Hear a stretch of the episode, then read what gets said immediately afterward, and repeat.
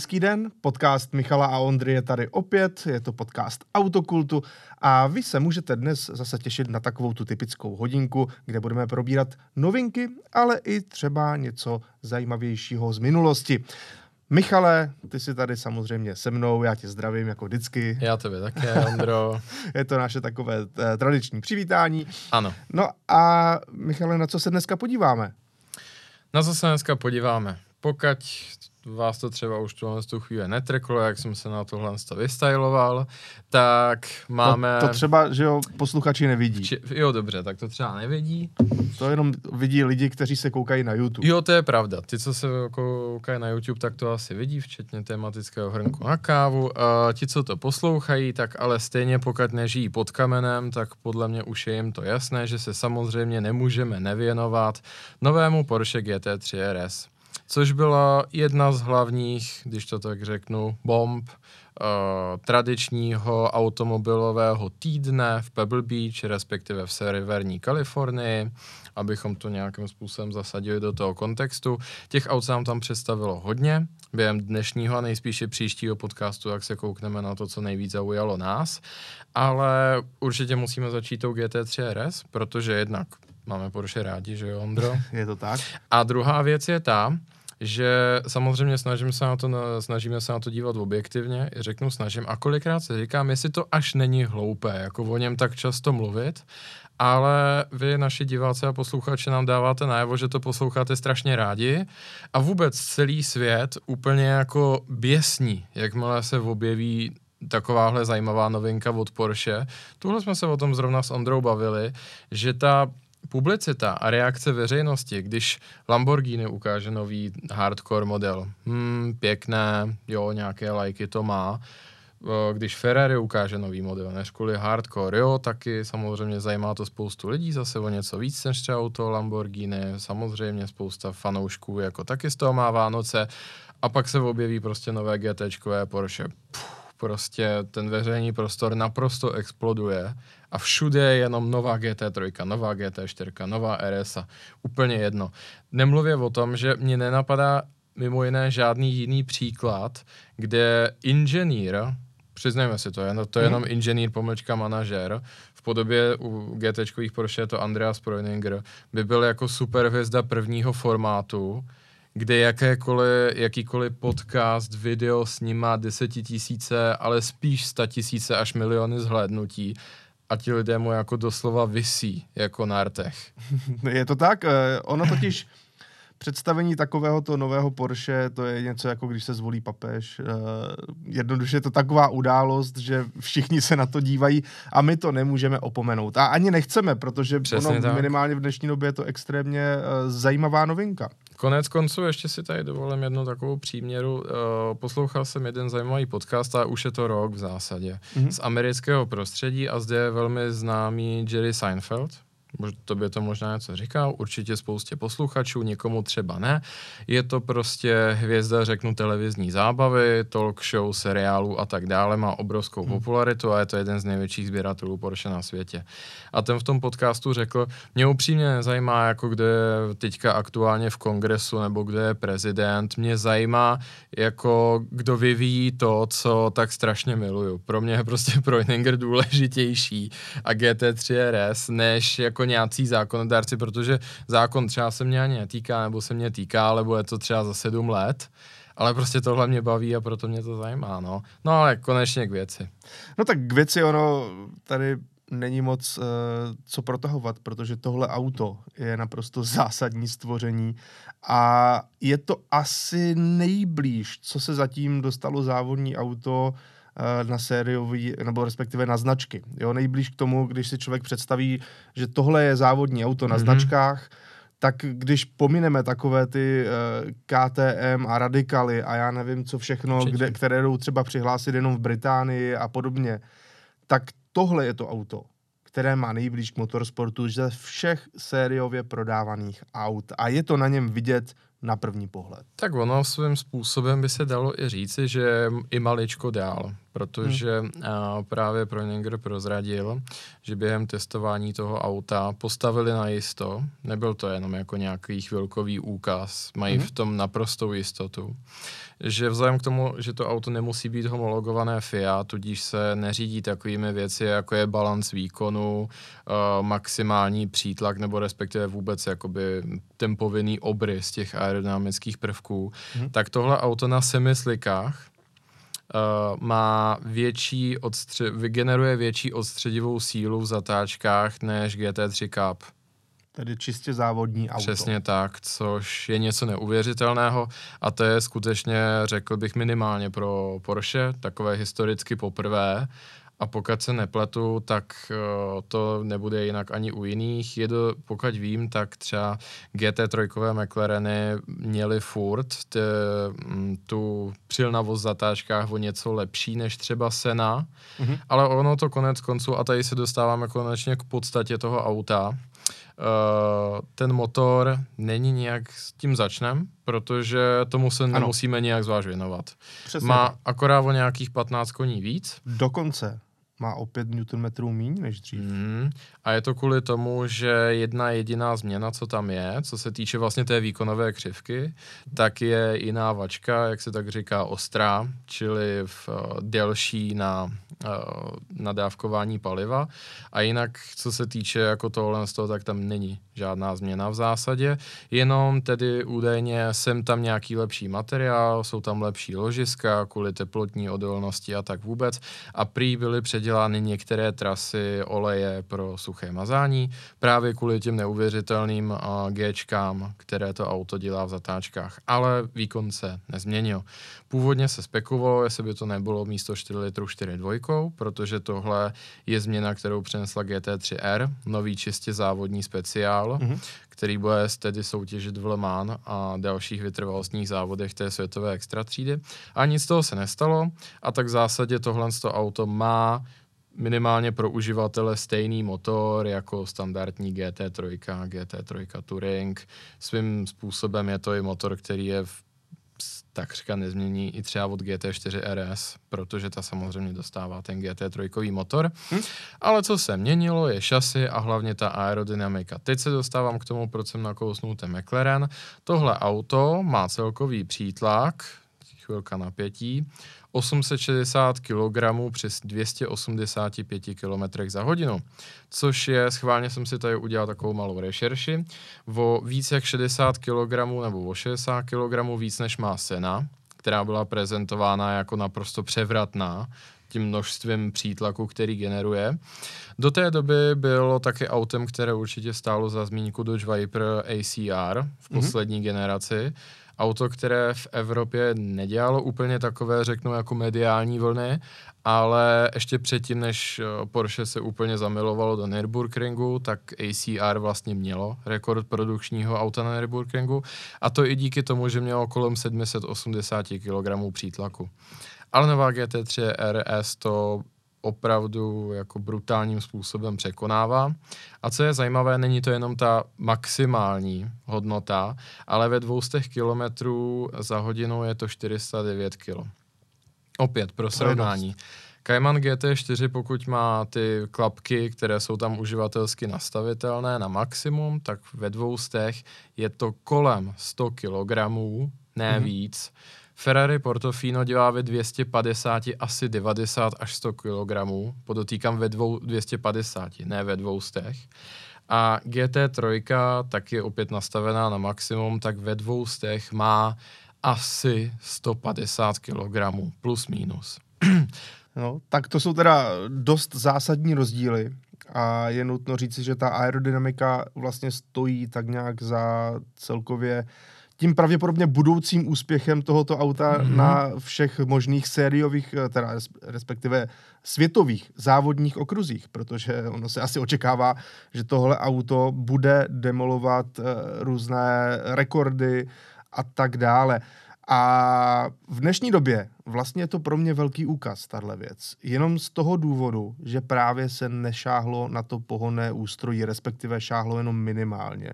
Opravdu nárůst oproti, oproti předchozí uh, GT3 RS je v řádu jednotek koní, respektive myslím si, že 10, jestli se nepletu. 10.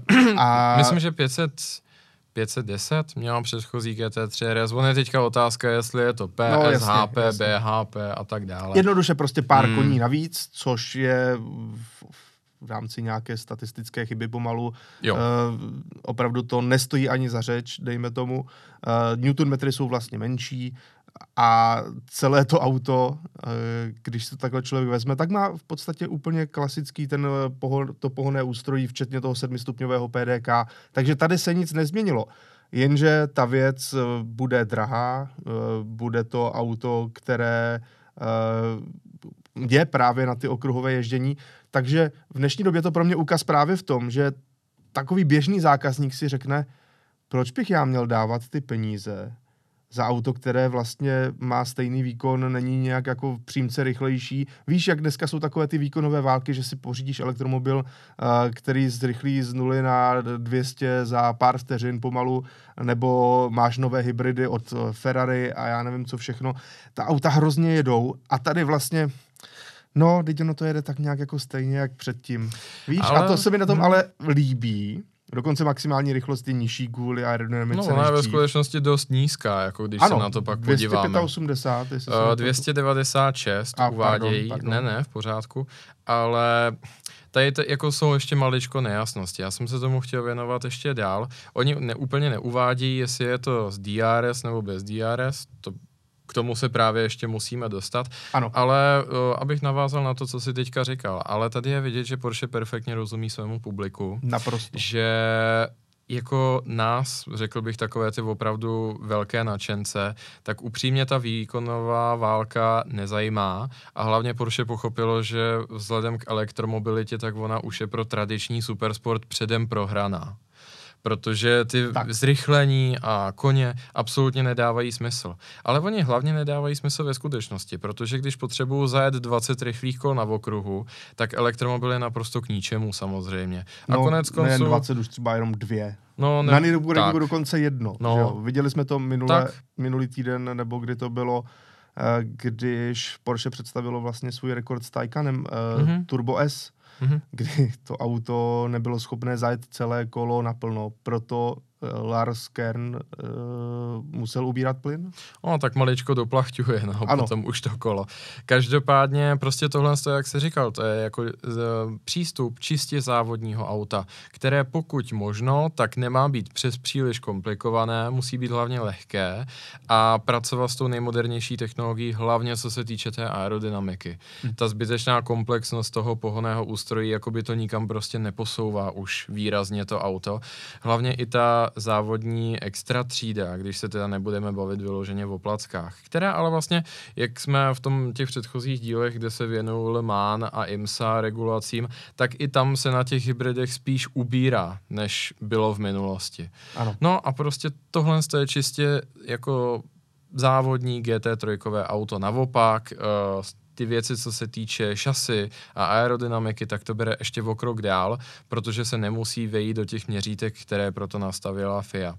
Ale aby jsme to asi rozebrali do detailu. Uh, nejzajímavější tady bude suverénně ta aerodynamika, takže pojďme se jí nějakým způsobem věnovat, nejspíš teda od čumáku mm-hmm. toho auta. Uh, jedna zásadní věc, kterou uh, GT3 RS přináší, a je to opravdu hodně radikální, nebo spíš odnáší, je kufr. To auto nemá žádný kufr. Vepředu už nezbylo vůbec nic. A to z jednoho prostého důvodu. Čistě závodní auta, jak určitě mnozí z vás vědí, tak mají jeden centrální obří chladič, který je na ležato.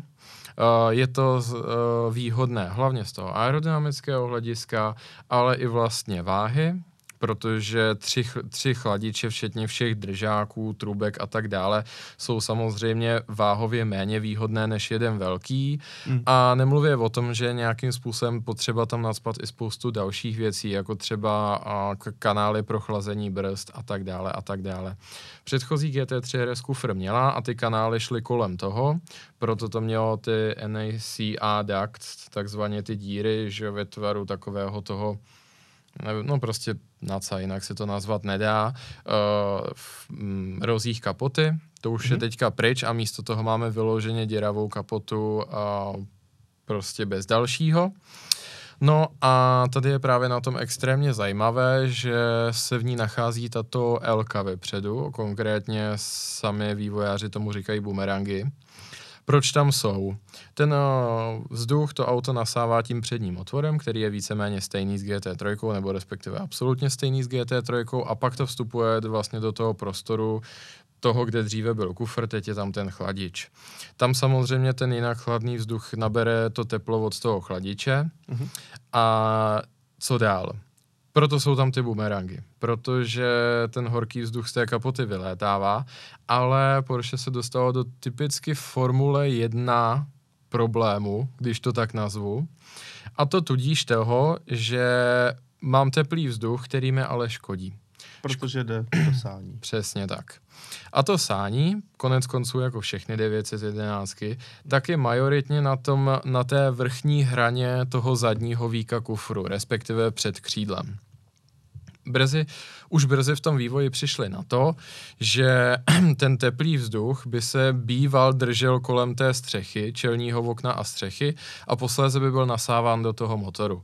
Dokonce konkrétně změřili, jaký je ten výkonový propad. Je to víc jak 10% což je opravdu dost pro, takové, pro takovéhle auto, které nemá 700 koní ani 1000 koní, jako třeba SF90 Ferrari.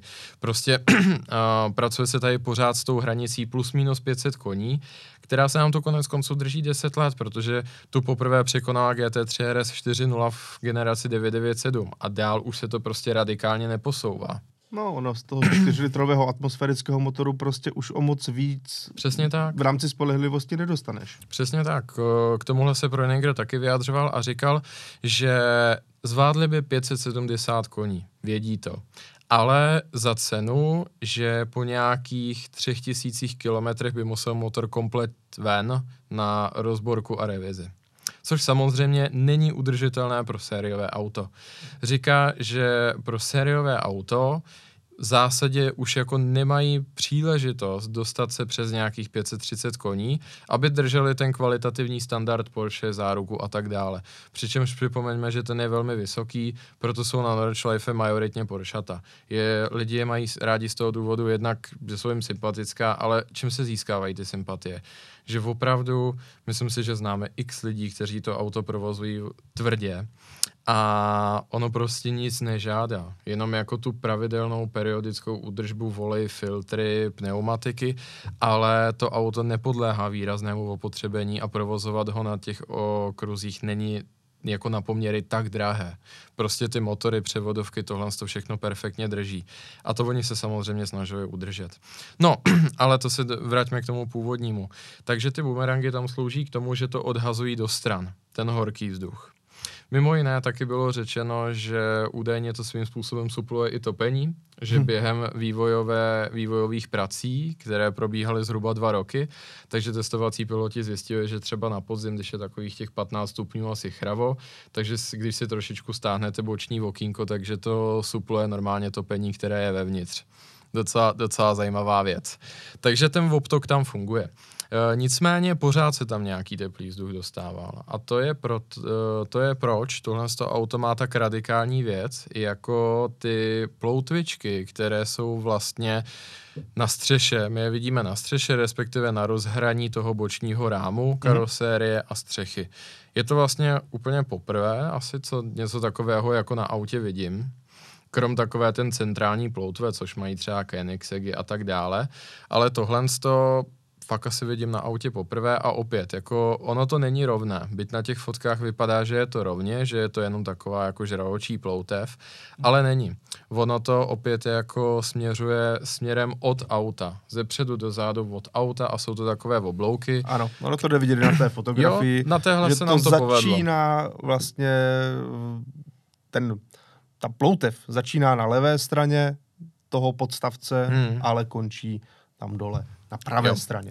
Takže opět jako za mě kouzelné řešení, vypadá to moc zajímavě, podle všeho to výborně funguje Hmm. a tohle to všechno nějakým způsobem přispívá k tomu, aby se k výku motoru dostával jenom čerstvý vzduch. Ale není to jenom výko motoru, jsou to i ty boční nádechy, které za normálních okolností uh, ukrývají chladiče. Třeba u předchozí GT3 RS to tak bylo, u Turba to tak je, respektive tam máme i mezichladí stlačeného vzduchu a tak dále.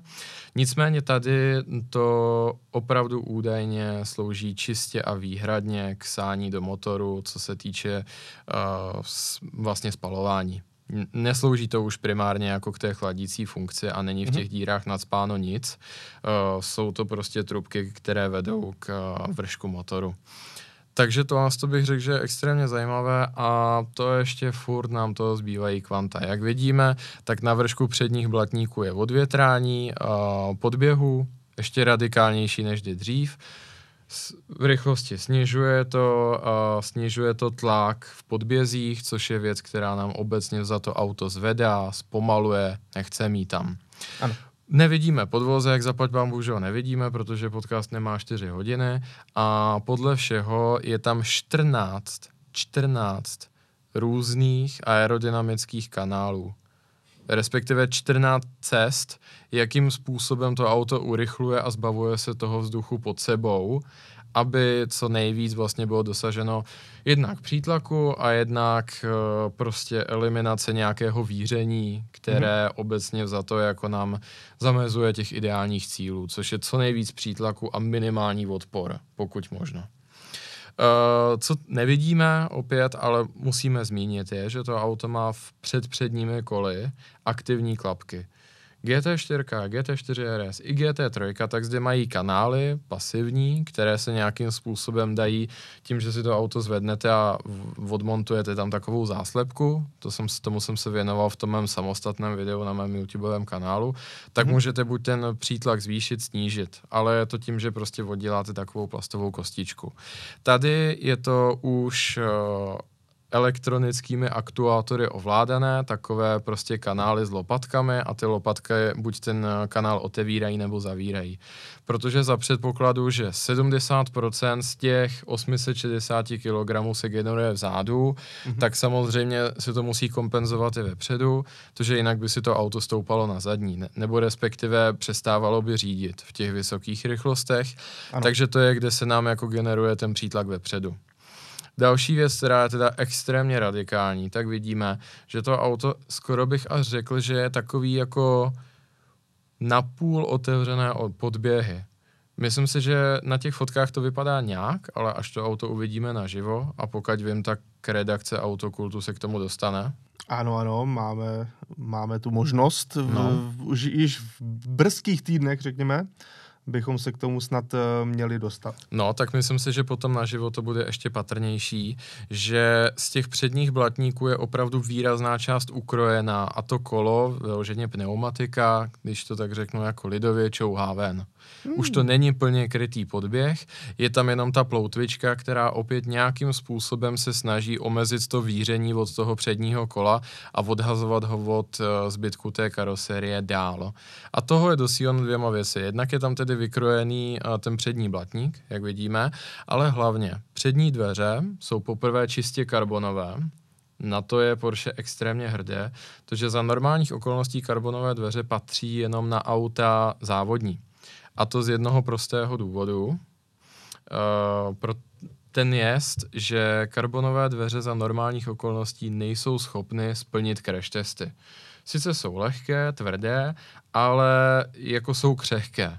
Mhm. Nejsou odolné v, eh, co se týče vlastně mm, absorpce kinetické energie jako kovy.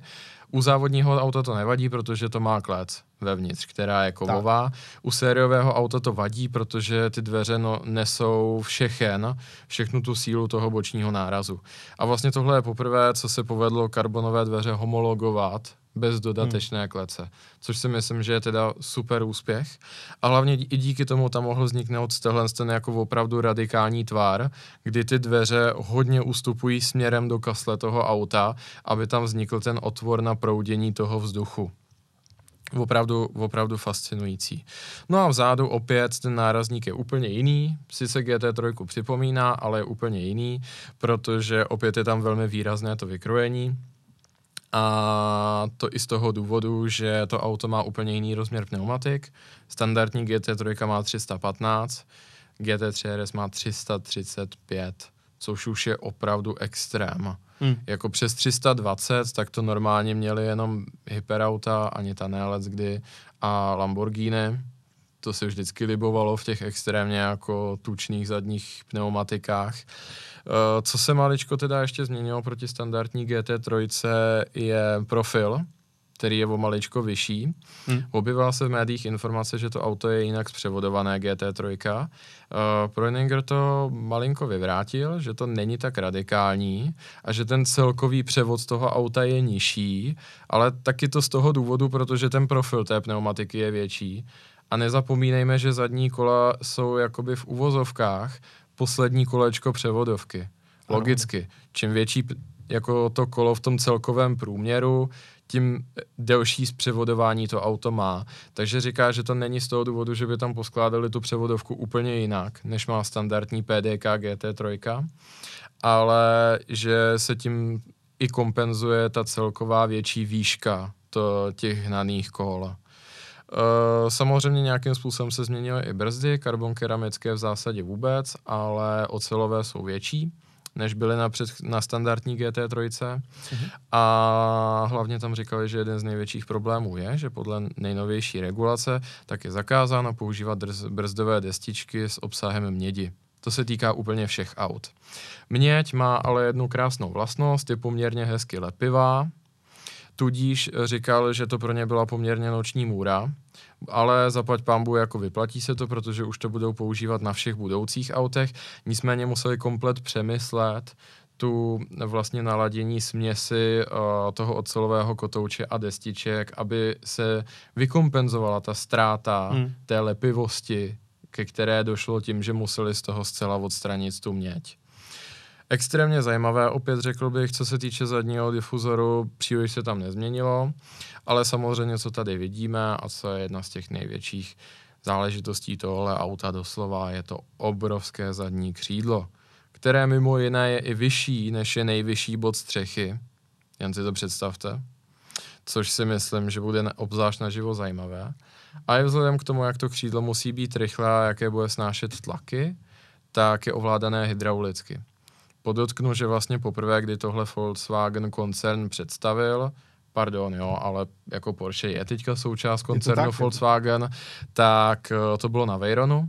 Tehdy se tím chlubili, že si to půjčili, že myslím, že to dělala firma, která byla subdodavatel pro Airbus. Uh, nepředpokládám, že by tomu bylo teďka ta, stejně tak, protože už je to skoro 20 let, takže ta technologie se maličko rozšířila, ale stejně, moc aut na světě, co mají hydraulickou ovládanou aerodynamiku, není. A to je právě příklad z toho zadního křídla. Ta čerpadlo na tu hydrauliku je schováno v tom krytu toho motoru, nahoru vedou jenom hadičky a ovládá to tu spodní plochu toho křídla. A to z toho důvodu, že tady vlastně máme aktivní aerodynamiku a ten takzvaný systém DRS. Kdo máte rádi Formule 1 a díváte se na ní, určitě víte, o co jde. Pokud ne, přiblížím Drag Reduction System. Jiná závodní série na světě to nemá, krom Formule 1. Jo, vlastně je Formule I teďka nevím. Ale ne, tam má, tam má ten fanouškovský boost, myslím. No a je to to, že to auto na zmáčknutí tlačítka na chvíli sklopí tu plochu toho křídla tak, aby přestala generovat ten přítlak. To se tu nově u GT3 RS objevuje. Uh, podobně to měl třeba McLaren P1, kdo jste měl rád Top Gear a později Grand Tour, tak si třeba pamatujete na to, jak to slavná trojice testovala a Clark jsem se málem zabil, protože si držel to tlačítko DRS v nevhodnou chvíli. A tady je nutno říci, že to na pilota klade určité nároky. Takže musíte vědět přesně, kdy to držet, protože když už potom jedete hodně rychle tak a chcete zabrzdit nebo zatočit, tak je dobré to zase odmáčknout, to tlačítko, aby se to auto vrátilo do toho ovladatelného stavu. Nicméně, GT3 RS a v, opět v pravé jako módě Porsche hodně myslí na ten komfort toho pilota. A co je zajímavé, původně to bylo komunikováno tak, nebo když byly takové ty domněnky, jaké to bude, že to bude jenom DRS. Ale ve skutečnosti to tak není. Mm-hmm. To auto samo podle svých aktivních systémů počítá, kolik je zhruba potřeba toho přítlaku, aby se udrželo v tom ovladatelném stavu. A proto ono i bez zmáčknutí toho DRS nějakým způsobem tou klapkou neustále natáčí, aby si našlo ten ideální poměr mezi tím, jaký bude klást odpor a jaký bude vytvářet přítlak. Hmm. A stejně tak, pokud byste náhodou byli blázni a drželi si to DRS, já nevím, prostě v nějaké delší zatáčce, jako je třeba předposlední na, na Red Bull ringu, hmm. tak to auto vás podle všeho, řekněme, přepere. A sice jakoby uposlechne ten pokyn toho tlačítka DRS a maličko ten přítlak sníží, ale samo ví, že pokud by úplně vyplo tu plochu, takže to dopadne špatně, takže je to nějaký kompromis mezi tím, co vy chcete a co nepovede jako k destrukci toho auta. Takže, ale tohle co si myslím, že je chytré, protože jako, když tak řeknu v zápalu boje, je poměrně jako snadné to, to podělat. Jinak se to no, jako to, nedá říct. To a, to, a to tlačítko držet díl, než člověk má a jako může to vést k nevyspětatelným výsledkům. Takže to, že se vůbec povedlo jako tomu autu nadělit řídící jednotku, které, která rozumí tomu vztahu jako mezi celkovou kinematikou toho auta a tím přítlakem, který vyrábí, hmm. jako to je až nepochopitelné. To je mě. neskutečné. To je opravdu neskutečné a trošičku se začíná myslet, že nebude vůbec špatné mít k tomuto autu i nějakého závodního mechanika, který nám s tím trošku pomůže. Ani ne tak z toho ohledu nastavení, ale z toho ohledu pochopení. Protože dostáváme se k další. To je ne- neuvěřitelný, kolik nám tam se zabere času. Úplně se mi chce parafrázovat takové to Horst Fuchsovské a to není všechno, Ano, Ondro. a to není všechno. A to opravdu není všechno, protože když si tohle auto pořídíte do pěti minut, tak vás čeká ještě plus 50 tisíc euro minimálně pro překupníka, který má tu kvotu. Uh, ne, to jsem teďka trošku odbočil, nicméně opravdu ta auta už se teďka, už teď se ty kvoty přeprodávají minimálně 50 tisíc euro nad ceník. Mám tady takovou tajnou informaci pro vás. Uh, s nejmenovaným dílerem ze Severní Ameriky jsem se bavil. Mm-hmm. A v Severní Americe, na rozdíl od Evropy, v Evropě je to takové, jak který díler. Někde trvají na tom, že budete mít pět Panamera, čtyři Taycany. Mm-hmm. Někde je to, že se prostě k tomu jde dostat třeba tím. Spousta německých dílerství má poměrně zajímavý systém. E, říkají to RS in, RS out. Jinými slovy, musíte skrz jim odevzdat jiný model RS, abyste dali ten nový. Což je pro ně ale svým způsobem výhodné, protože oni no. mají spoustu lidí, kteří toužebně očekávají nějakou RSu a přiznejme si, jako není bezcená RSa od 9,9 česky až po tu to současnou, není. takže oni jakoby si přidají tu marži tím, že zobchodují tu vaši starou RSu a za to vám nadělí tu novou RSu. Mm-hmm. A nebo v Americe je to častější, takzvaně ADM, neboli uh, dealerské jak bych to řekl, adjustment dealer market, no prostě jakoby tržní nastavení dílera, jo, nebo tržní kompenzace dílera, dalo by se tak nějak říct. No a v Kalifornii je to zhruba 150 tisíc dolarů nad ano. cenu toho auta. Což je příšerné. A ano, i v Česku eh, tím vám malinko možná zkazíme radost. Pokud jste si teďka říkali, jo, já ty peníze na to naškrábu, o tom to úplně není to auto asi i tak eh, jen tak nedostanete, i kdybyste na to ty peníze měli a pokud ho opravdu chcete, tak samozřejmě penězi to řešit lze, ale musíte jich přihodit ještě mnohem víc, než kolik to auto má ceníkovou cenu, což mimochodem vybavené GT3 RS se pohybuje okolo 300 tisíc euro tedy nějakých 7,5 milionů korun plus minus, eh, klidně i plus. Samozřejmě. Tomu se právě ještě dostaneme, protože on je tam jeden balíček za milion v tom autě a to asi popíšeme tak nějak k závěru. E, nicméně přesně jak si řekl, no samozřejmě jako s dostupností toho auta bude poměrně problém, protože samozřejmě vyrobit z tohle Uh, nebo respektive takhle. Vyrobit tohle znamená, že to budou chtít všichni, ano. ale zároveň pro tu automobilku to představuje obrovské problémy, hlavně z těch hledisek emisních. A bohužel jako doba je taková, že se mluví o těch, nebo ne mluví, prostě máme tady ten regulativ na takzvanou tu uh, flotilové emise, mm-hmm. tudíž jako ten podíl Taycanů, které je potřeba vyrobit na jedno tohle překrásné auto, je čím dál vyšší. Hmm. Takže berte to trošku se zrnkem soli, možná, že to, jakoby to ideální řešení je, pomozte tomu dealerovi a té značce jako trošku offsetovat ty emise, takže kupte 4-5 Taycanů a pak si, mysli, pak si myslím, že jako ta kvota na GT3 RS bude pro vás řešitelná. No jasně, to určitě není žádný problém pro vás si koupit 4-5 Taycanů, ale je to trošku podivné řešení, ale bohužel takhle to dneska funguje. Nicméně ještě se vrátíme zpátky k tomu, že by to chtělo toho závodního inženýra mm-hmm. pro pochopení celého vozu, protože tohle auto vám dává úplně nové možnosti nastavení. Takové, jaké tady doposud uh, asi v sériovém autě vůbec nebyly.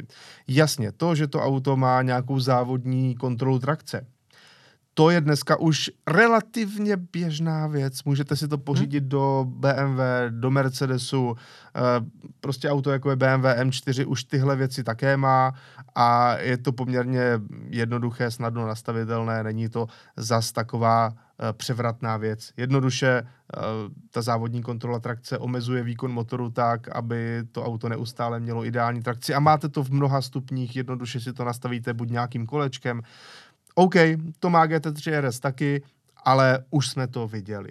Co jsme ale ještě neviděli, je tahle věc.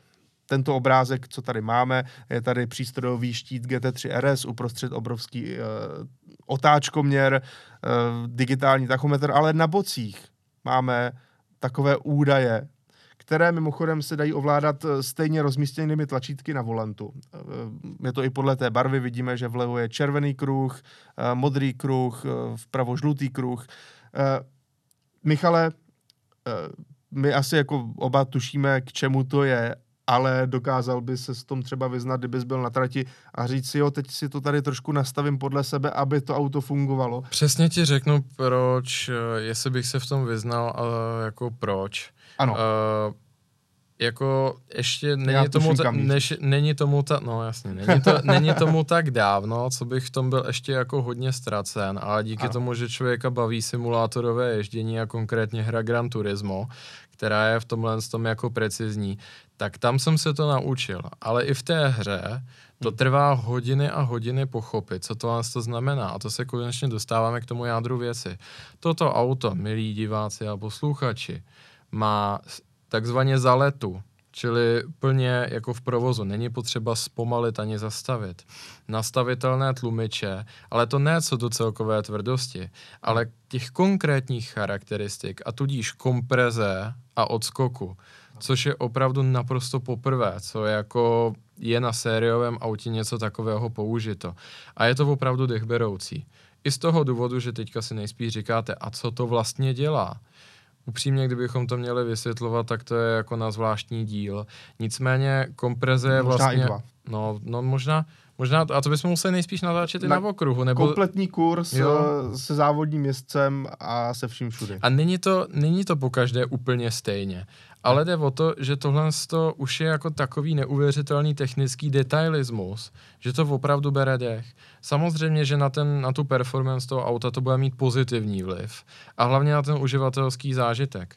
Protože právě Proninger říkal, že co je na, je na tom překvapilo je, že mají zhruba čtyři testovací jezdce na tom top levelu. Mm-hmm. Třeba York Bermeister a nebo Lars Kern a další. To jsou všechno špičkoví jezdci. A na stejný čas na okruhu, tak každý měl na stejném okruhu, tak každý měl to nastavení trošičku jiné. Konec konců i vozy Formule 1, které soupeří o vítězství že jo, a za dvě hodiny kroužení skončí o 15 vteřin od sebe, tak taky každý je nastavený jinak. No, je to hlavně podle preference daného řidiče. Přesně tak. Někdo má rád takzvaně auto stáčivější, které hmm. prostě jako má tendence k přetáčivosti a on se ho snaží zachránit od těch hodin. To je třeba případ našeho jediného eh, jezdce Formule 1 v historii, tedy Tomáše Engeho, hmm. který Uh, pokud vím, měl vždycky rád spíše přetáčivější auta. Stejně tak Michal Schumacher. Tak, aby to auto prostě zatočilo, aby hmm. byl jistotu na přední nápravě a s tím zadkem už si poradí. Přesně tak. A pak jsou piloti, kteří to mají rádi opačně, jako je třeba Carlos Sainz Junior, ano. kteří takzvaně nemají problém vyrotovat to auto mm-hmm. a tím pádem mají radši, když jim to auto klade jakoby lehce ten nedotáčivý odpor. No mm-hmm. a tohle všechno vy si tady můžete na tom autě nastavit a to právě v tomhle tom neuvěřitelně detailním schématu. Kompreze obecně za to je ochota tlumiče se zmáčknout, když to řeknu úplně laicky, mm-hmm.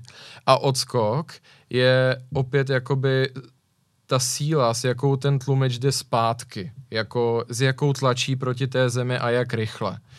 Říkám, nemůžeme vysvětlit všechny ty konsekvence toho nastavení, protože ještě než kvůli to, že to jde na každé nápravě zvlášť, opravdu jako naprosto fascinující. Co ale se s tím, s tím pojí je to, že uh, jakkoliv říkal Proininger a vůbec jako celkově uh, tým vývojářů, že to má příjemné konsekvence v tom, jak to auto jde tím s tím, když to dáte úplně na minimum všechno, nebo respektive maximum minimum, podle toho, jak se mm. hodí ta kompreze odskok, takže to auto jde zjemnit, abyste třeba z té severní svičky dojeli domů, ale Porsche naprosto sebekriticky říká, že tohle je první RSA, která opravdu na normální silnice nepatří. Hmm. Ne, nezastávají se toho auta v tom, že by bylo dobré na nedělní ráno na okresku. Říkají, jako ten produkt není vyvinut tak, aby tam vám dělal radost. Protože konec konců, a to si myslím, že by se možná dalo vytknout třeba 991, mm-hmm. že ten rozdíl mezi standardní GT3 a GT3 RS nebyl zas až tak velký. Byl tam ale nebyl to den a noc. A ještě do toho, když se přidal ten Touring, tak bylo to takové možná až jakoby stylistické cvičení, jo. Ale dneska když už si Porsche osvědčilo a vyzkoušelo, že prostě jsou lidi, co milují Touring a jsou lidi, co milují RSu a vlastně ona je to taková, sice je to furt 911 a on je takový vlastně jakoby submodel, prostě atmosférický top submodel a ano. oni se rozhodli, tak pojďme udělat tu škálu pořádnou, jo. Touring má fakt měkčí pružiny i než standardní GT3 na zadní nápravě uh-huh. uh, a je to auto na okresku. Pak je tu GT3, která zvládne oboje na okruh i na okresku. No a pak je tu RSA, kterou prostě jako nebudeme jí dělat blízko té GT3, prostě jako tohle bude úplně jako totální rock and roll, úplně jako se zblázníme a za, jako vezmeme to totálně za hranu. Ještě teda k tomu bych rád dodal jednu věc, že Porsche tu nabídku vlastně rozšířilo všemi směry, protože máme i ty ostré kajmany. To je taky fakt. GT4, GT4 RS, takže tady už je ta škála taková, že by si měl vybrat každý, ale měl by nad tím opravdu mm-hmm. přemýšlet. Ne mm-hmm. jenom chci to nejlepší, jo. Eh, nejsilnější nebo nejvíc eh, rychlé na okruhu, ale měl by nad tím přemýšlet, jak to auto používá, protože opravdu GT3 RS už bude velmi složitě použitelné auto, eh, aby si ho člověk užil na běžných silnicích a ještě k tomu, aby ho používal třeba i jako auto, se kterým bude někam cestovat, právě i kvůli absenci předního zavazadlového prostoru, respektive jakéhokoliv zavazadlového prostoru. Přesně tak a nemluvě o tom, že samozřejmě nejsou tam zadní sedačky, ale minimálně by přimlouváme se za to, za všech okolností by tam měla být zaškrtnutá klec, ať už kovová nebo karbonová, k tomu se opět dostaneme. No a ze zkušenosti můžu říct, že jako krz to nejde moc jako rozumně taška prostrčit a hlavně vyndat. Takže reálně to auto prostě má nákladovou kapacitu nula případně ano. jakoby tam, kde byl spolujezdec, nebo respektive není. Ano, jedna taška, měkká taška sportovní, mm. by se tam asi někam dala s oblečením, když pojedete na Nürburgring, tak to asi půjde, mm. ale to je jako zhruba tak všechno. Samozřejmě, že se dá na silnici jezdit s let s čím, jako jsou blázni, co s, projdou homologační proces se speciálem LMP1, jako ano. na silnici. Ale prostě tohle auto není dělané na silnici. Tu SPZ a všechno to máte jenom jako takový bonus.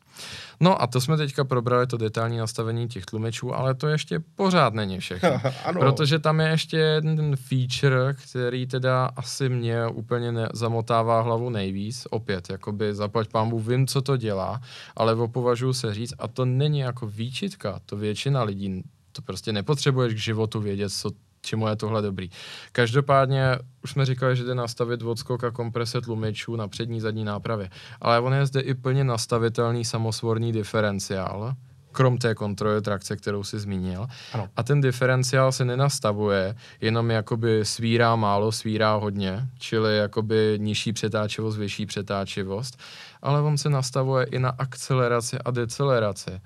A teď se nemusíte třeba cítit blbě, že to slyšíte poprvé v životě, protože to je opravdu už jako technologický extrém. Tak ono, ano, málo kdo ví, že třeba samosvorné diferenciály jsou jednocestné, dvoucestné, jeden a půl cestné a to právě všechno udává i to, jak eh, oni se dokážou svírat při nájezdu do, do zatáčky a tím třeba u tohohle auta, které má motor vzadu a má pohon zadních kol, tak to výrazně ovlivňuje, jak to auto zatáčí.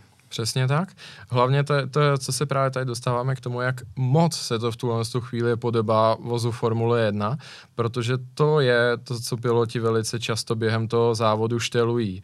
Ano, protože ten diferenciál na deceleraci tak to je to, když najíždíte do zatáčky, stojíte na té brzdě a v ten moment začnete povolovat a zatáčet, hmm. tak jako jestli, ta zadní, jestli to auto bude mít ochotu jako do té zatáčky jít, anebo jestli by radši furt jelo rovně, když to tak řeknu. Na tom je zajímavé, že tím se dá vlastně eh, tak trochu eliminovat i některé neduhy, třeba to, že máš horší pneumatiky vepředu než vzadu Přesně a podobně. Jo, už, to je, už to zachází do těchto levelů, že se tím dá vlastně podřizovat to auto třeba okolnostem. Jo, přesně tohle to Porsche říkal, že očekává, že právě ti majitelé, jak má se s tím naučí jezdit a za předpokladu, že budou mít nějaký talent, protože přiznejme si to, na tohle auto už musíš mít talent. No to teda. Nejenom ty peníze jako pokud člověk to prostě nebude mít v rukou, anebo nebude mít ochotu se to naučit, tak ty benefity všech těch, těch věcí, o kterých se tady bavíme, tak jsou absolutní nula. Čistá, ano. krásná nula.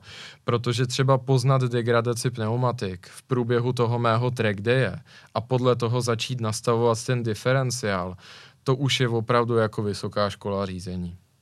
Tak, naprosto s tebou souhlasím. A na, na jednu stranu tohle je naprosto nádherná věc právě v tom, že ti to dává tu možnost si zahrát na toho testovacího jezdce, na toho závodníka, eh, který si to auto musí nastavit, aby to fungovalo. Nastaví si to podle sebe tak, jak to má rád. A to mi na tom přijde naprosto jako geniální v tom, že přesně jsou lidi, kteří třeba vědí, že nemají na to plnohodnotné závodění, ale baví je to. Baví je i ty věci kolem. Umí tak nějak řídit, nejsou to úplné kopita. A právě pro tyhle lidi bude tohle neskutečná hračka v tom, jak si to dokážeš všechno nastavovat, jak si to dokážeš upravovat a jak to auto bude fungovat a ještě teda uh, abychom řekli jednu věc, která už dneska u GT3 byla často omílána, tady jsme o tom ještě nemluvili, tak RSO má samozřejmě i tu novou přední nápravu, uh, oproti předchozí GT3 RS. Uh, ano. Takže dvojité to auto, lichoběžníky. Dvojité lichoběžníky, takže to auto zase bude o dost dál. Já očekávám, že s touhle výbavou, když to někdo bude umět, uh, tak to musí zajíždět neskutečně uh, lepší časy o obrovský skok oproti předchůdci. Jenom teda vlastně, když jsi zmínil ta, tu přední nápravu a samozřejmě s tím souvisí i ramena té nápravy, to je další velice zajímavý technologický detail, ale opět jakoby dechberoucí. Porsche se se silničním autem už dostává tam, kde opravdu jsou to otázky, které doteďka byly víceméně vyhrazeny Formule 1. To, že jak víme, tak Formule 1 používá přední zavěšení jako aerodynamický prvek proto to není normálně tyč jako s kulatým průměrem, ano. ale je to takové to křídlo, jako když vypadá to jako list trošku jako z boku a nějakým způsobem to všechno vytváří ten celkový aerodynamický obrázek toho monopostu. Porsche se k tomu dostalo i se silničním plechovým autem a přední ramena sama vytváří 40 kg přítlaku, protože jsou právě uh, vymodelována do tvaru vlastně toho křídla. Takže to se právě dostáváme úplně do toho největšího, jak se tak říká, do té niky, jako hmm. do úplně toho nej, to ne, nejužší škvíry, kdy nejenom, že vylepšuju tu samotnou funkčnost té věci, ale hledám jí i ten sekundární smysl že prostě jako to rameno, které je tam kvůli tomu, aby drželo kolo a pružilo, tak krom toho se může chovat i jako křídlo. Což je to prostě jako to je nepochopitelný. Až. Ano, to je naprosto dechberoucí. To už je pak jenom drobnou jako zmínkou možná na závěr, že teda, jak jsme říkali, ten balíček za milion je takzvaný Weissach paket. Jmenuje, jmenuje se podle vývojového okruhu Porsche. Hmm. A ten Weissach paket přináší další snížení hmotnosti, uh, hlavně na hořčíkových kolech, která jsou mimo jiné teda extrémně drahá, i proto to stojí milion. Mm-hmm. Dále na vnitřním rámu, který uh, není ani ocelový, ani titanový, jako měla třeba GT2 RS, ale poprvé je z karbonových trubek, Hmm. Má taky úplně jiný vzor, jako by to pletení, než ty uh, rámy používané dosud. Leč pořád tam můžete mít ten klasický kovový klub hmm. sportový rám, protože mimo jiné na ten karbonový nejde dát to přední, ta přední část, která je velice často nutná pro různé klubové závody, Jasně. pokud to má podléhat FIA. Hmm. A potom je tam eh, nelakovaná přední karbonová kapota, nelakované zadní karbonové křídlo, opět jakoby jenom v širém laku karbonová střecha, mm-hmm. pár dalších věciček, když to tak řeknu. A ještě jedna vlastně zajímavost na závěr. Porsche má uh, vlastně do dneška uh, a oni se toho míní držet. Jsou takové dva dva přístupy, kde mít pádla řazení, když mám dvojspojkovou převodovku. Samozřejmě RS má pouze dvojspojkovou převodovku. Mm-hmm. Porsche vyznává ten um, přístup, že by měla být uh, pádla řazení na volantu. Tudíž, když zatáčíš, tak pozice plus a minus se ti točí s tím. Tu výhodu to má, že když si pamatuješ, že plus je na pravé ruce, tak je tam prostě furt. Ale zase na druhou stranu, v momentě, kdy třeba ten volant pustím, protože driftuju, řeknu, nebo tak, ano. tak se mi tam pádla malinko jakoby roztočí a jsou všude možně. Ano. Proto jsem viděl i spoustu jako továrních jezdců Porsche, že v ten moment jako pustí ta pádla a drknou si do voliče převodovky Samozřejmě. v podobě páky. Ano. Uh, takže jakoby to je, řekl jsem ty pro i proti. Uh, Ferrari a vůbec Italové, tak ty vyznávají ten druhý přístup, že pádla řízení. jsou na sloupku řízení. Hmm jsou, takže což znamená, že i když mi ten volant rotuje a moje ruce s ním, čili takhle, tak pak musím použít jinou ruku, než jsem zvyklý na ten samý pokyn. Ale výhoda je, že pádla jsou pořád tam, kde byla. No nebo musíš sundat jednu ruku z volantu, ale prostě víš, že za každých okolností to pádlo je tam, na tom samém místě, takže ať už děláš cokoliv, vždycky si můžeš ťuknout do toho Přes, pádla. Ty o tom víc víš než dost, protože se spoustou aut, co má pádlovou převodovku, jak si driftoval, Mnohokrát že jsem tohle řešil a vlastně jsem došel k závěru, že tak, jak to má třeba Porsche, je to vlastně ideální. Protože, jo, jo z toho důvodu, že ty si můžeš při tom driftování právě pomoct tou pákou.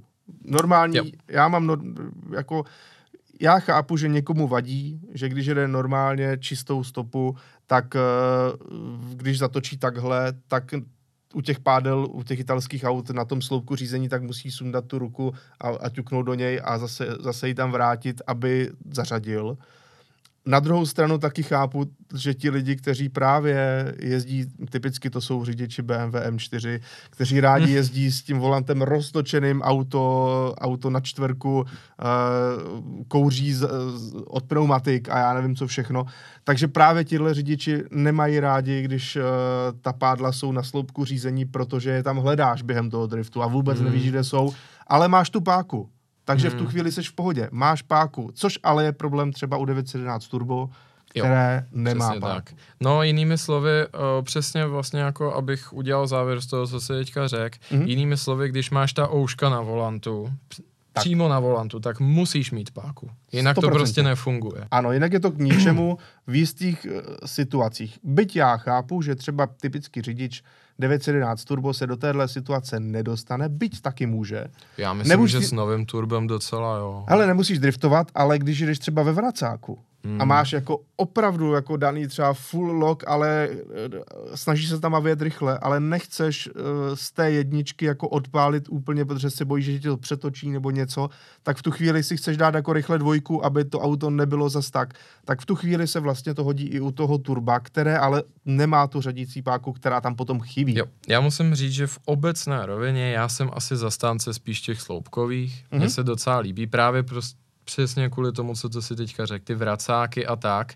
Třeba, tak, formule, víš. třeba Formule 1 má pádla paradoxně na tom volantu, protože ten sloupek je hluboko v tom autě, ale Formule 1 má od, od dorazu k dorazu prostě ani na jednu otáčku. Tam se ti nemůže nikdy stát, že Přesně bys tak. jako přetočil volant, protože to tam nemá no. takhle no. tu, ten převod řízení, ale, ale v normálním autě já právě zastávám to, že když nemáš páku, tak je lepší mít no, to na sloupku, když tu páku máš, tak je v pohodě mít to přímo Přesně tak, ale aby jsme se teda konečně dostali k tomu, co přináší ten Weissach paket, mm-hmm. uh, spousta výtek, myslím od uh, spousty majitelů bylo, že přece jenom ta ouška té převodovky na PDKčkové GT3 nejsou příliš velká. Mm-hmm. A dá se s tím souhlasit. Konec konců ona jsou stejná jako na mém dýzlovém Makanu, Yes. Uh, a Weissach pak je to řeší. Dostávají se tam pádla, která jsou podstatně podobnější tomu, co mají závodní Porsche, čili opravdu ta velká, takže opět v tom zápalu boje a v tom závodění tak je záhodno, aby to pádlo bylo delší, protože stát se může cokoliv. Když prostě, mm, já nevím, člověk skočí na obrubník, tak samozřejmě v tom autě skáče, všechno skáče uh, a není, může se, není žádoucí, aby jenom kvůli tomu, že to pádlo je malinkaté, tak se ti prostě nepovedlo včas zařadit. Jo. Obecně za to závodní auta mají kolikrát pádla jako pomalu jako od střechy po podlahu. Jo. To prostě musí být velké. Ano. A ten Weissach pak je to řeší. Jsou tam pádla, která do posud u Porsche nikdy nebyla, taková opravdu atypická a velká. Řekl bych dost po tom italském vzoru, ale opět stále na tom volantu, ne na sloupku řízení. A myslím si, že v kombinaci s tou pákou šikovnou je to tak v pořádku a Porsche se hodně chlubí tím, že ten mechanismus je úplně stejný jako u toho kapového auta anebo GT3R, mm-hmm. který není založený na klasickém přepí, kolebkovém přepínači, jinými slovy switch, prostě klasická věc, jakoby fyzické tlačítko, mm-hmm. ale je takzvaně magnetický, nebo ne takzvaně, on je prostě magnetický a údajně to má pomoci ele, ještě víc eliminovat jakékoliv spoždění mezi tím pohybem té ruky a zařazením té převodovky. Byť už teďka se ani časy přeřazení nedávají, protože oni jsou virtuálně nulové, ale prostě celkově říkají, že jako tomu zážitku to hmm. přidává a jako kde u normálního auta musíš přece jenom tou rukou udělat to klik, ano. což přece jenom jako nějakou časovou jednotku zabere, tak tady už to jako není ani to klik. Je to prostě jenom ten impuls. V tomto ohledu bych jenom chtěl říct, že jsem se často uh, v mé už v nějaké kariéře setkal právě s tím, že uh, se automobilky chvástaly tím, jak mají rychlé převodovky, jak to přeřadí okamžitě a tak dále, jenže pak člověk vlastně zjistil, že přesně je tam ta prodleva mezi tím, kdy já zmáčknu to pádlo a ta převodovka reálně zařadí. Že, a to je ten problém, protože já chci zařadit v nějaký okamžik. A teď už musím vlastně dopředu počítat s tou prodlevou a zařadit si, nebo ťuknout potom pádle o něco dříve. A dělali to i převodovky docela jako vyhlasných značek, a hrozně mi to vadilo a pak mi právě vadilo, když mi někdo řekl, že no jasně, tak s manuálem jsi pomalej, protože než zařadíš, tak to trvá. A já na to říkám, no ano, samozřejmě, ale na druhou stranu s tím právě s těma to některýma typama převodovek to není o moc rychlejší a vlastně to stojí za prd takovéhle řazení. PDKčko to je něco jiného v Porsche, tam to jede opravdu hned a pokud mají ještě tuhle funkci magnetickou, tak to bude naprostá paráda. Bude. Vlastně Pojďme to už nějak zhodnotit, protože podle chronografu jsem si naměřil, tak myslím, že GT3 by zvládla těch uh, v okruhu na Nordschleife už opravdu hodně za tu dobu, co se tady bavíme. 100%. Nicméně pojďme udělat asi nějaký takový závěr stran tohle auta. Co za tebe, Ondro? Za mě je to naprosto geniální hračka a přiblížení závodního speciálu i pro normální lidi a pro, pro ty řidiče, kteří uh, ty závodní ambice buď to neměli, anebo naopak ty závodní ambice měli třeba v minulosti nebo je mají ale nemohli si, nemůžou si to dál splnit a potřebují něco, co je výrazně uh, nízkonákladovější, protože to je ta věc, že tohle auto vlastně bude zajíždět uh, časy na okruhu na úrovni opravdu závodních aut se vším všudy. Bude to, bude to mít i ten feeling do značné míry. Samozřejmě, kdyby se to vyházelo, dal by se tam závodní výfuk a tak dále, tak to bude ještě někde jinde.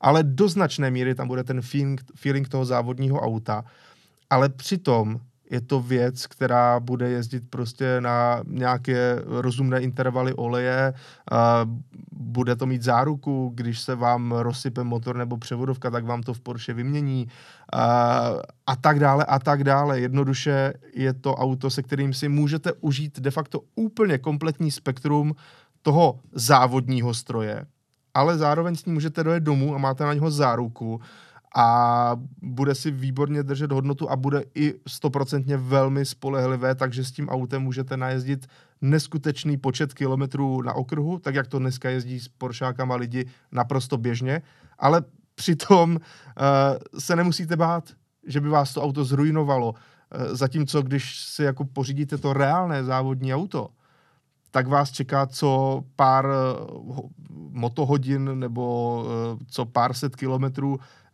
oprava převodovky, eh, repas motoru, eh, nové tlumiče a já nevím, co všechno. Kdybych tak parafrázoval u toho závodního auta. To máte vlek, to máte no, nájezdy, to máte repase, to Tačné máte auto. škrábání sliků, že jo, a tak dále, a tak dále. Prostě naprosto sebou souhlasím. Péčevo závodní auto je naprosto je to, šílená. De, de facto, já bych to řekl takhle, je to takový ekvivalent instantní polévky, kdy vlastně tady máte instantní závodní auto, až na to, že ta polívka chutná jako naprosto geniální vývar a má výživové hodnoty a všechno. Jo, naprosto s tím Takhle souhlasím. to prostě jako reálně je ta věc. Jako naprosto s tebou souhlasím, jenom doplním, že jako ten vývoj je opravdu neskutečný. Samozřejmě spousta z něho je umožněno tím, že Porsche tentokrát opravdu jako šlo po hlavě do problematiky šasy a aerodynamiky, což třeba u 991 bylo pořád s nějakými kompromisy, protože, jak už jsme tady říkali, vepředu byly McPhersony, ne ty dvojité lichoběžníky, ano. což už je to nejlepší, co můžete mít. A teďka už jenom samozřejmě, všichni se samozřejmě těšíme, kolik to auto zajede na severní smyčce, protože to se stalo takovým novodobým metalonem, hlavně v podání Porsche. Já si myslím, že to číslo bylo úplně pochopitelné. Protože, Zejména vzhledem k výkonu. Tak, protože když si vezmeme, co zajížděli Mantaj kitem vybavené GT3 RS té minulé generace, čili poměrně hluboko pod 7. Hmm. A to právě s tím obrovským handicapem v podobě, řeknu, té jakoby primitivnější přední nápravy. A obyčejnější aerodynamiky. Přesně tak, no ta, ten přítlak tam nebyl ani poloviční na té předchozí RS. A když víme, že tohle auto má to boční přetížení větší než kapové, to bude něco neuvěřitelného. Upřímně se na to těším. Už jenom ten pohled na to auto, i když třeba člověk nejezdí furt v tratě, tak prostě pro jako autíčkáře tohle to auto má tolik prvků, jako do kterých je tak snadno se zamilovat, že by ho prostě člověk strašně chtěl. I když jakoby prostě netráví třeba každou neděli na okruhu. Je prostě už jenom proto si to jako nějak zkusit a zažít, protože přiznejme si to, jako všichni chceme závodní auto, co máme rádi auta. A vlastně ještě jedna taková myšlenka moje na závěr. Když vidím tohle auto a jak daleko šli s aktivní aerodynamikou a šasy, což je mm-hmm. výchozí bod, si absolutně nedovedu představit, co bude GT2 RS. To já taky ne, ale ona je otázka, jestli vůbec GT2 RS nějaké vznikne. No, po, podle zákulisních zdrojů je to víc než pravděpodobné. Musíme počítat, že to bude v tom sekundárním cyklu 992. Takže po faceliftu. Tak, jinými slovy, teďka jakoby završujeme před faceliftovou 992 RSM, jako hmm. je dobrým zvykem. Do toho máme nějakou limitku, že jo, Sport Classic, nejspíš přijde ještě jedna, právě založená na GT3 RS. STčko. STčko, čili GT3 RS bez křídla, byť tam nevíme, co nás tuhle chvíli čeká, protože zase spousta z těch prvků z té RS víme, že tam prostě nepůjde dát na to ST. Mm-hmm. A bude pak otázka, jak se to vymezí vůči Turingu. Ale nepředbíháme. Uh, a hlavně teďka přijde brzo už poměrně facelift 992. Víme, že přinese hybridy. Víme, že přinese spoustu dalších zajímavých modelových variant. No a dá se očekávat, že až ke konci toho sekundárního cyklu nás čeká ta GT2. A když si vezmu, jak silný je teďka ten základ, no, který to šasy a aerodynamiky, který hlavně jako tady ten motor má opravdu jako hodně velkou rezervu vůči tomu, co zvládne to šasy. No jasně. Naopak u té předchozí GT2, tak ten motor tam byl jakoby trošku takový velký lev v malé kleci, jo, bych se opovažoval říct. No jak se říká, tak tahle nová GT3 RS má rychlejší podvozek než motor. No stoprocentně. No ale když si vezmu jako jak velký výběh to šasy a aero dává motoru, který má přes 700 koní, pak si absolutně nedovedu představit, co to auto svede. To bude skoro už jako mimo chápání. Dobrá, Michale, ale teď musíme od dál. té high technologie, jo, od toho high tech se musíme přesunout někam zpátky, protože eh, teď malinko řeknu takový svůj eh, víkendový příběh, respektive to byl příběh o, od poslední středy do neděle.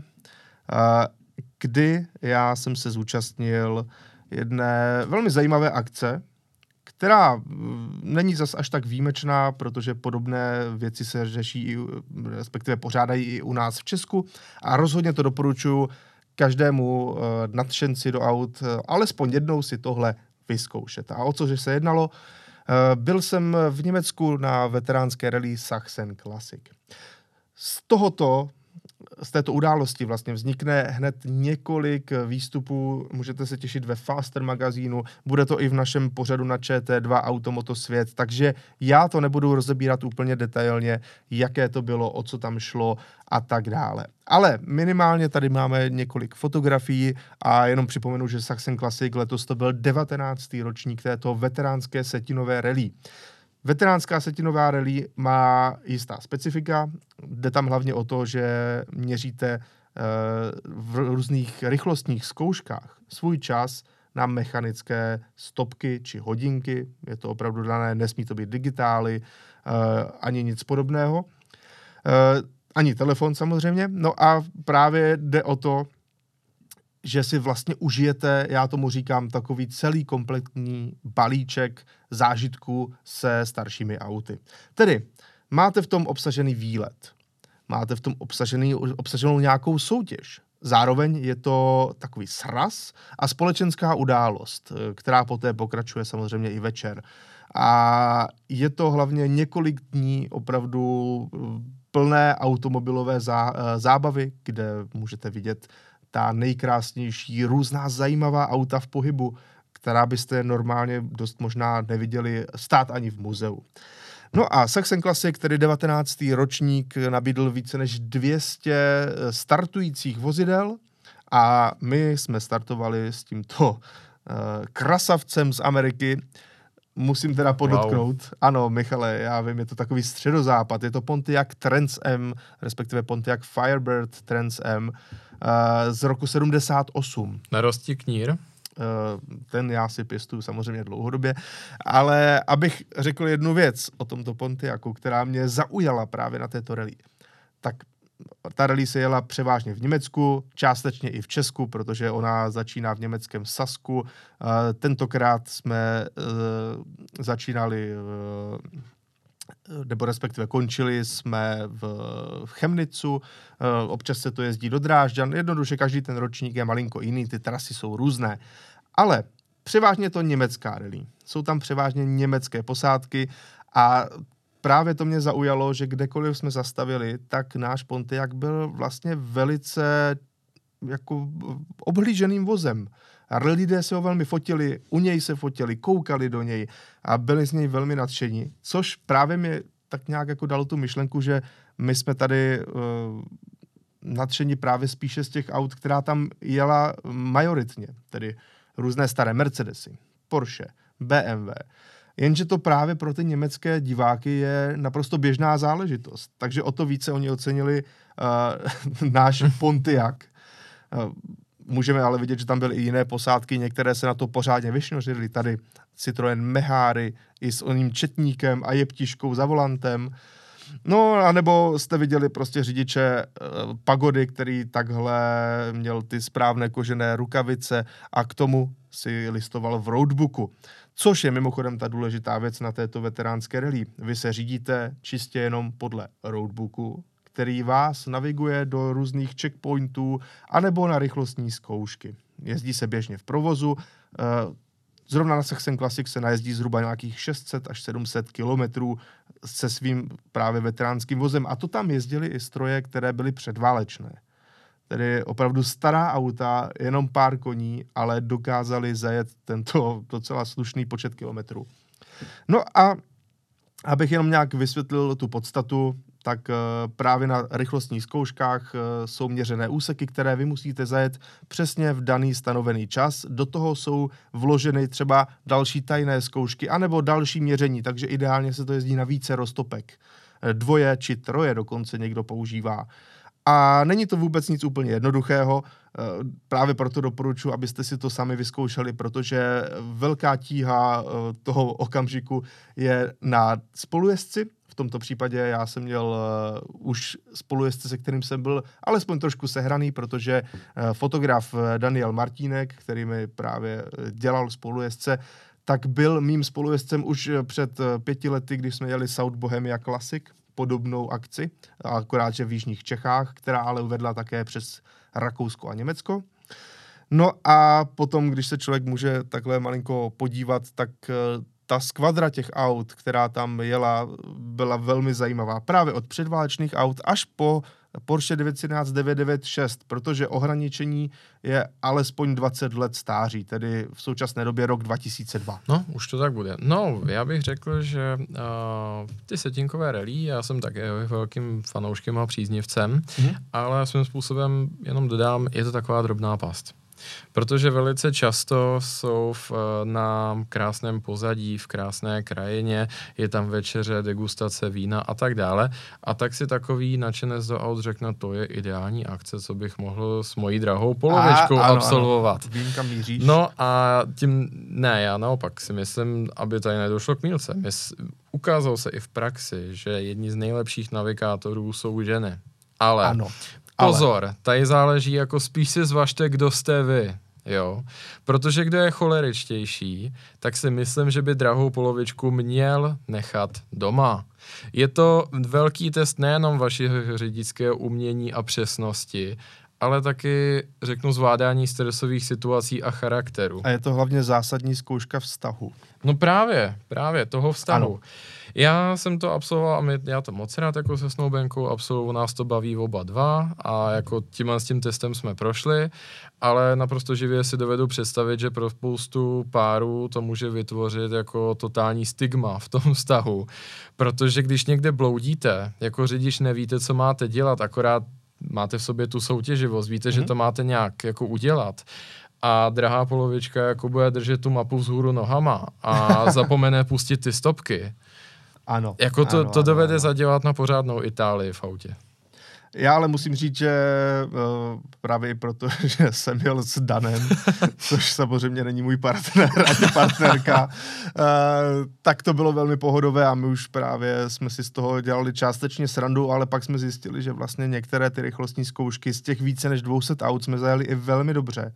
Byli jsme třikrát do desátého místa což mi připadá slušné, byť teda celkový výsledek nebyl takový, protože ty pak snadno nazbíráš ty trestné body na nějakých jako těžkých zkouškách, kde máš vložené další měření a tak dále. Já když jsem posledně jel, tak jsem si taky říkal, že by to nemuselo být tak špatný a pak na poslední rychlostní zkoušce jsme, jsem, nevím, jsem, lomeno jsme, se špatně podívali na jednotku, protože ono to nejsou kilometry za hodinu, vždycky oni jsou to je metry za sekundu, kilometry za sekundu no, a tak dále. No já jsem podle špatné jednotky a tam jsem úplně totálně zahodil svůj veškerý progres, takže dobře číst. Je to tak, je to náročné, ale zároveň zábavné a člověk se podívá po různých zajímavých místech. Tentokrát jsme jeli třeba po Česku i přes uh, Hrad Loket a další, další uh, zámky a tak dále. No a já jsem teda jel za tým Union Glashütte, což, jak ty asi, Michale, víš, tak to je výrobce hodinek. Vím moc dobře.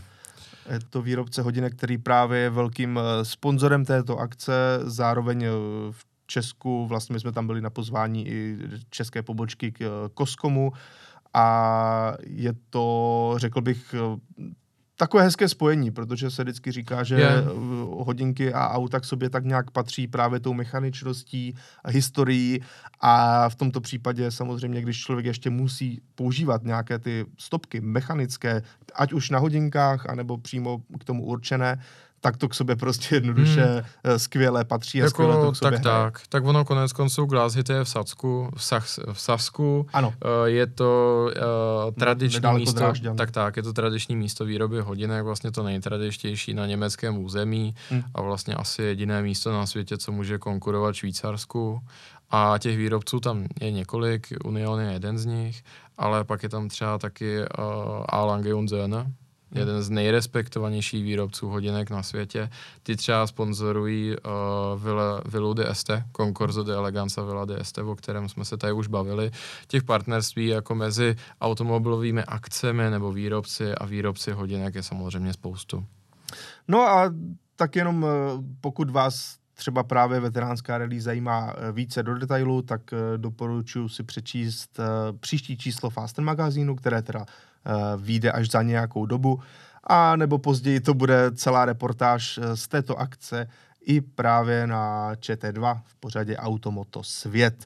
Eh, Každopádně, eh, kdybych to měl zhrnout, tak třeba právě Pontiac se na to ukázal jako příjemným autem. Byl jsem z toho překvapen, já jsem právě eh, v takovémto eh, Trans M Pontiacu nikdy pořádně nejel. I proto jsem si ho vybral, když jsem dostal možnost si vybrat nějaké auto Mhm. na tuto akci, tak jsem do něj šel.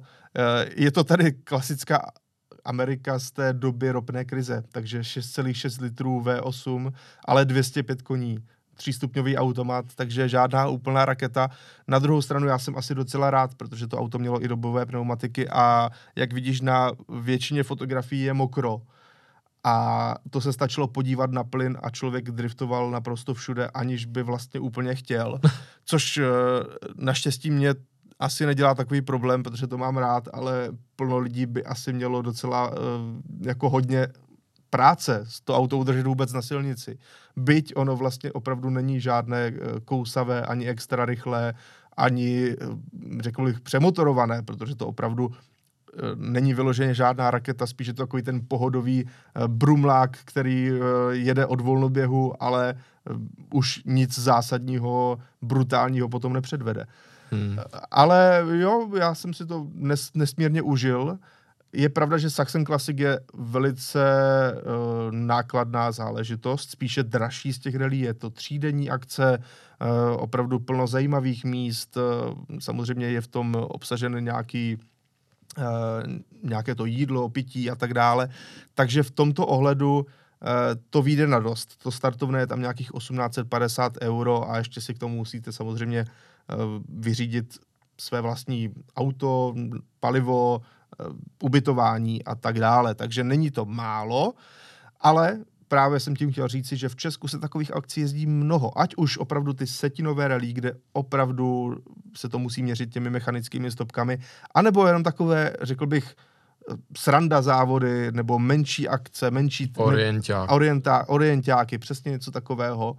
A je to ideální pro lidi, kteří mají doma ta auta, ale vlastně nevědí, kam s nimi jezdit, nechce se jim asi na takové ty klasické srazy jen někde postávat, anebo chcou ta auta prostě občas pořádně si je užít.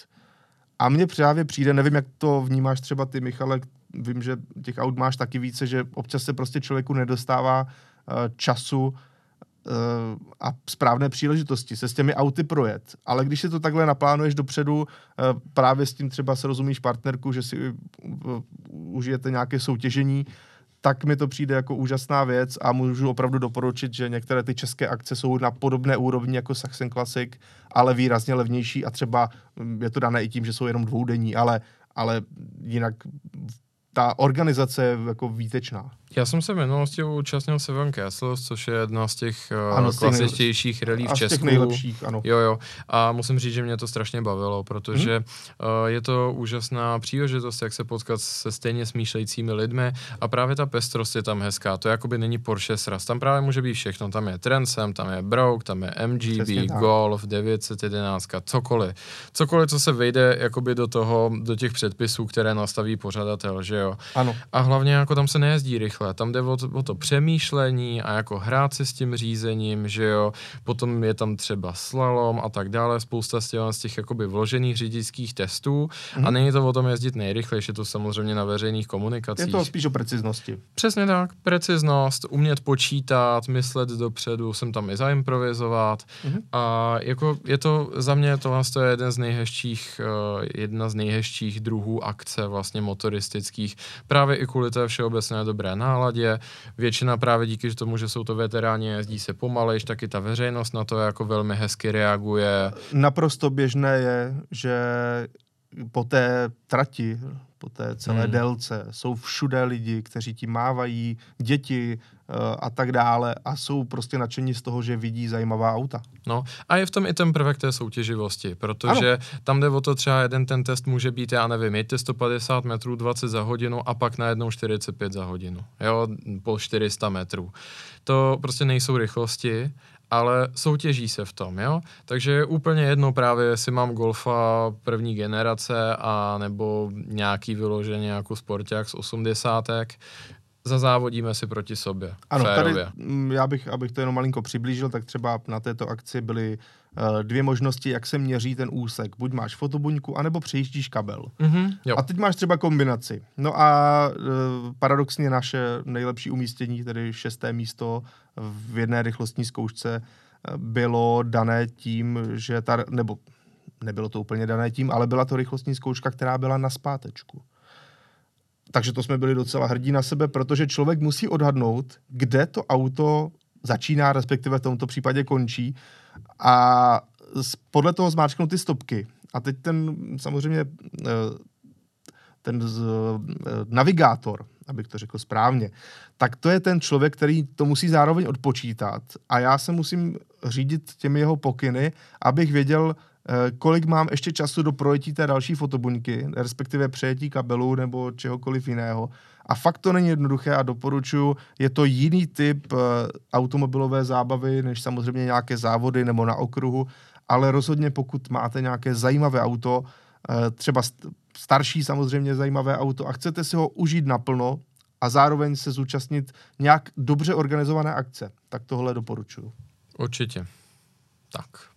Tak a to bylo víc než dost, myslím, pro myslím dnešek. Si, že dneska jsme to obsáhli krásně uh, a asi nezbývá nic jiného, než uh, vám popřát, ať se máte hezky a ať se spolu vidíme zase příští týden, respektive spíše slyšíme, protože naše podcasty jsou samozřejmě na všech podcastových platformách, ale i jako video podcasty na YouTube.